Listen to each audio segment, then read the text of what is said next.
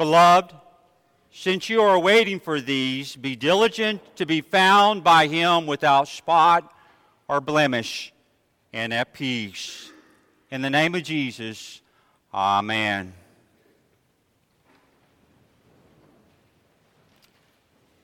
Your brothers and sisters in Christ, it would be so easy this morning to look at the gospel lesson as only a one time event in the history so long ago in a country so far away, directed to a specific group of people, so as it has little or no significance in our lives today.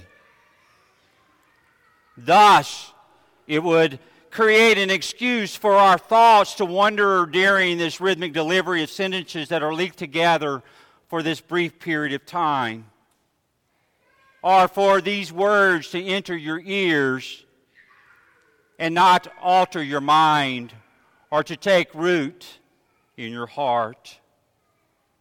You need to understand that the Lord has preserved these words his revealed word on this day through the centuries for you to hear, for you to take home, for you to read them again, for you to ponder them, for you to meditate upon them, and to inwardly digest them by memorizing portions of them so that the Holy Spirit can recall them for you and for those that are in your lives. So, here now, listen. There is one who is to come. His arrival could be at any time. For a man appeared in a desolate region near the Jordan River by the name of John, and he began to preach the things of God. Like the messengers of God before him, he spoke the words that were given to him his desired audience, like today, they were consumed in their daily routines of making an income, caring for their families, enjoying the pleasures of life, and the list it can go on and on. But this man's message was different from the other teachers. Since the beginning of all things, the Creator has been communicating with His creation and particularly to his, through his chosen people, to his chosen people through his prophets and preparing them for the arrival of the Messiah. The message of the prophets have varied. They have varied from comfort to warning based on their circumstances and their activities. But the main focus was always always to point them to the one who was to come as the Savior who would deliver them from their enemies and to reign over them as their King. But with the passing of each generation, clinging to more of the specific details, they were to wait for that glorious day. They were to wait for that glorious day. Then life happened and time passes. Many continue to gather in the synagogues for times of instruction concerning God's Word, along with the encouragement and fellowship, but others excluded themselves. Many continue to gather at the temple in Jerusalem during the calendar year to engage in the divine festivals and to participate in the worship life and the sacrificial system as commanded by God while others set these activities lower on their list of priorities, thus filling those days with other activities. Filling their days with other things. And what comes to your mind with this is the parable that Jesus told about the invitation to the wedding banquet. At the same time, many of those individuals who were walking the walk and talking the talk, they knew. They knew in their guts, they knew in their conscience as they hear God's word that they too struggled, knowing that they also fall short in thought, words, and deeds. As John preached, this preaching it rippled out farther and farther as people told others how he had impacted their lives. Everyone was excited to listen to him because it had been 400 years since the last prophet, the prophet Malachi. Had he who had walked upon the earth and delivered God's message to his people. The power of God's word through John was causing this multiplying response, which gave evident as the crowds kept coming in waves and waves and willing to walk from near and far to see and to hear John. No matter the inconvenience, no matter the danger, no matter the distance, they came. But what made his message so unique and magnetizing? He was preaching the Word of God in truth and in purity. He didn't hold back anything at all. The wait was over. In one of the other Gospels, John is heralding, Repent, for the kingdom of heaven is at hand. It was time for the Messiah, the anointed one, the Christ, to arrive and to begin his reign and to establish his kingdom, which his people will live in security and in service. He was preparing the people who knew the word it was time to assess the situation. John was telling the people that things are not right and ready. This repentance is initiated with the law which accuses. John gets to the root of the problem. The law does not save you. It is the Word of God that moves and enables the act of changing one's mind. For, in its full sense, repentance is a term for complete change in the orientation involving a judgment upon one in the past and a deliberate redirection in the future. The law is a gift, and it is good, but it is preparatory. If a person does not believe that he is a lost sinner, that he is the object of God's wrath, why would he see the need for a Savior? Speaking the truth, it can be tough. It can be tough for both the proclaimer and the hearer, but it is necessary for God's means of grace.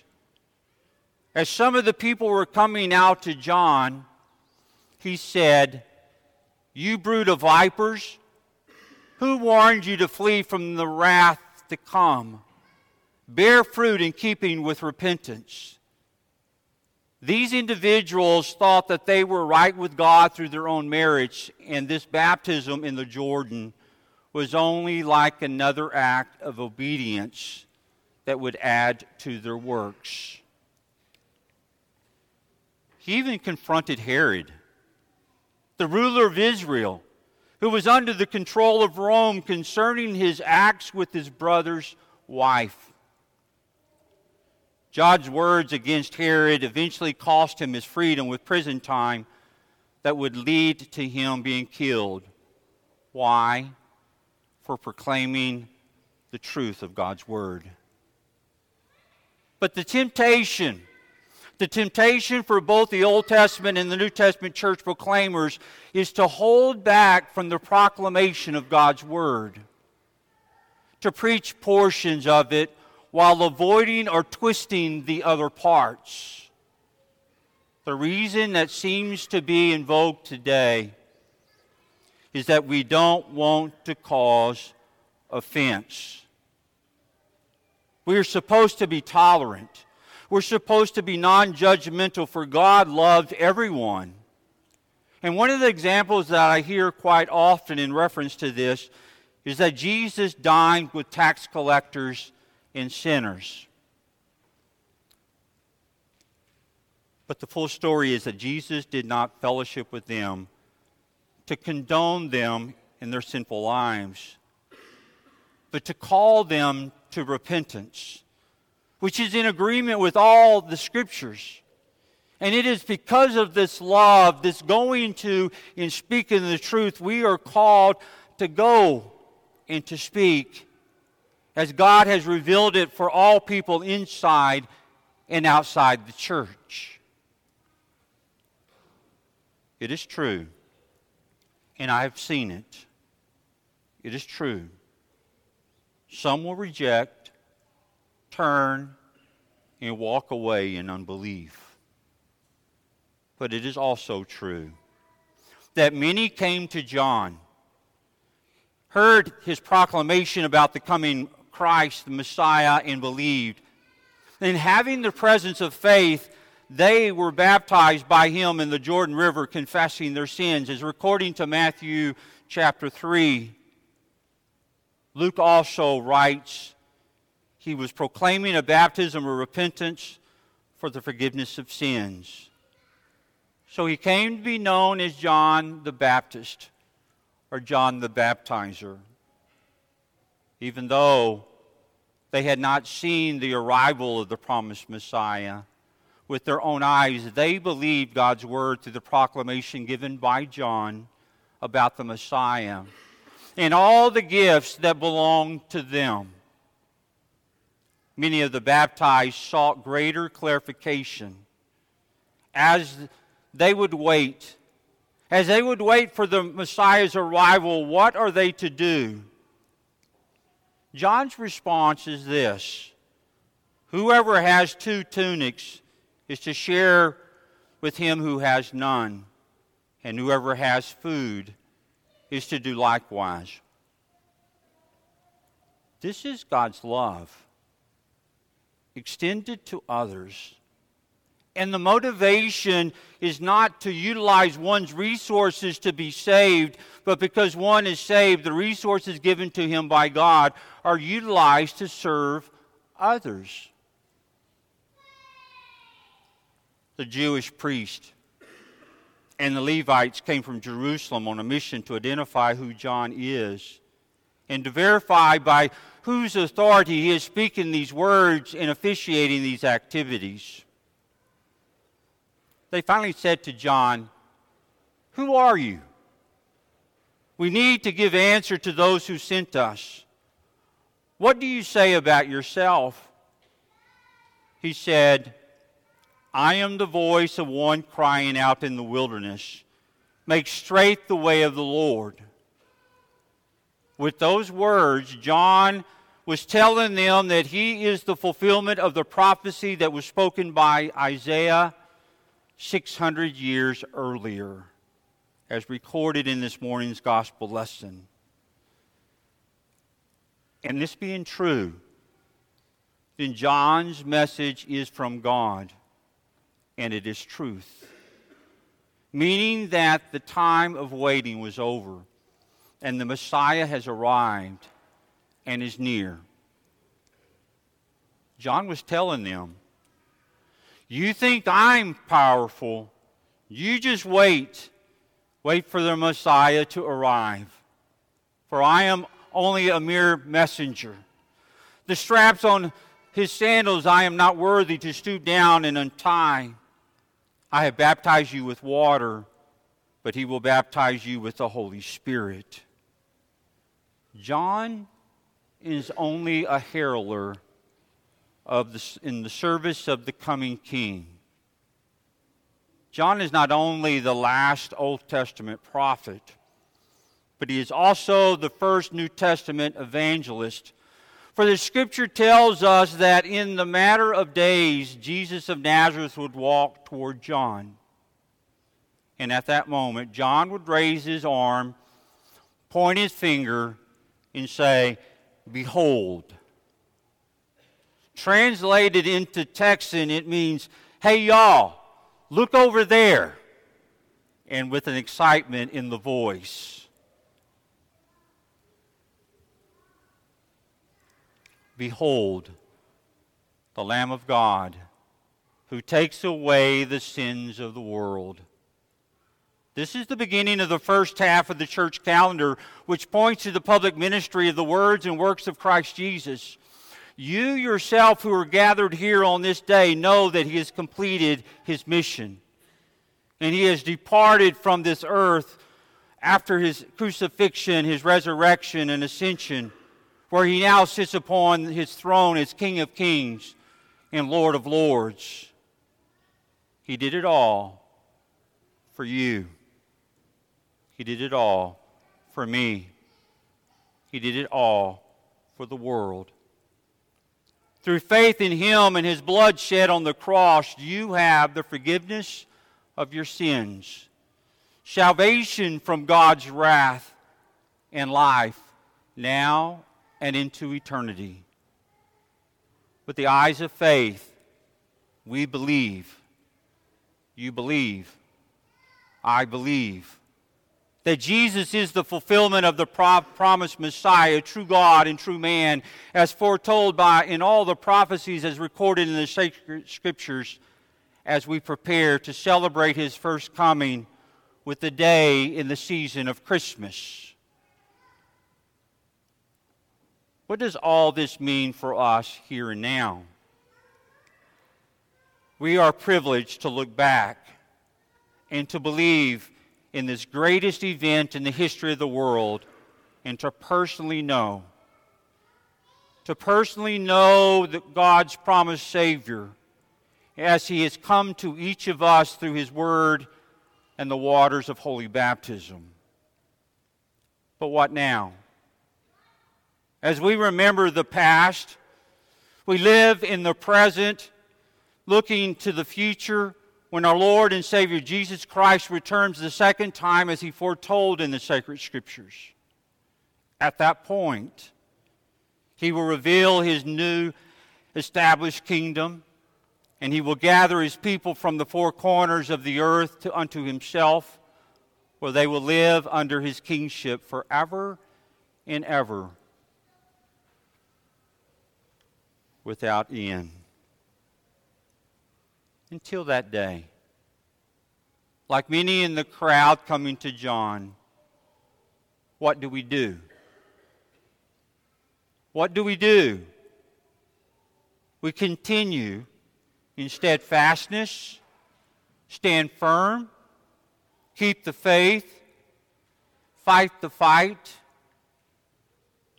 But what does this mean? Our Lord Jesus found us lost in the wilderness, blemished with sin. He carried us to a place of peace and comfort. He cares for our wounds. He feeds our body and souls. He paid the cost for you and me to be healed. He provides for us the caregiver. And He promises. And He promises. In sign language, it's from the word full. He promises to you and me to return in all glory and to take us to his mansion to live with him forever. So for now, we wait. We wait, heeding the words of the writer of Hebrews in chapter 10 as he writes, Let us not give up meeting together as are the habits of some to do but let us encourage one another, and all the more as you see the day approaching. We continue in His Word and Sacrament. As we live as forgiven sinners in Christ Jesus, extending His love of words and actions to those to whom He brings into our lives. Beloved, since you are waiting for these, be diligent to be found by him without spot or blemish and at peace. You are without blemish and you are at peace with God because you have been washed in the blood of the Lamb and are covered with his robe of righteousness. In Christ, you have peace with God. And as he promised, he came the first time he will also come again to sit as judge. And then he will draw unto himself those who are his own, so to bless them with their reward, a place in his eternal kingdom. I can't wait to see it. I will. I will wait and I will see it. Amen. The peace which passes all understanding, keep your hearts and minds in Christ Jesus our Lord.